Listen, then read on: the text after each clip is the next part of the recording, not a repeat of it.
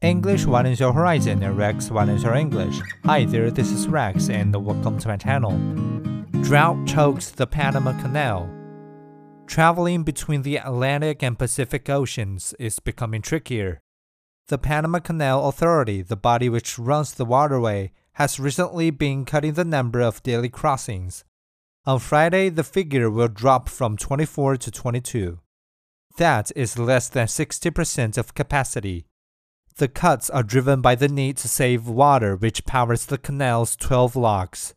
Panama's worst drought in 70 years means that reservoirs feeding the canal are running dry.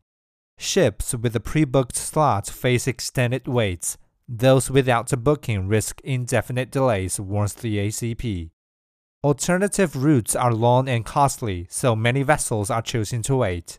Some are paying huge sums to skip the queue. There is little prospect of getting the canal moving at full capacity again. Panama's dry season is approaching, and the ACP has scheduled more transit cuts.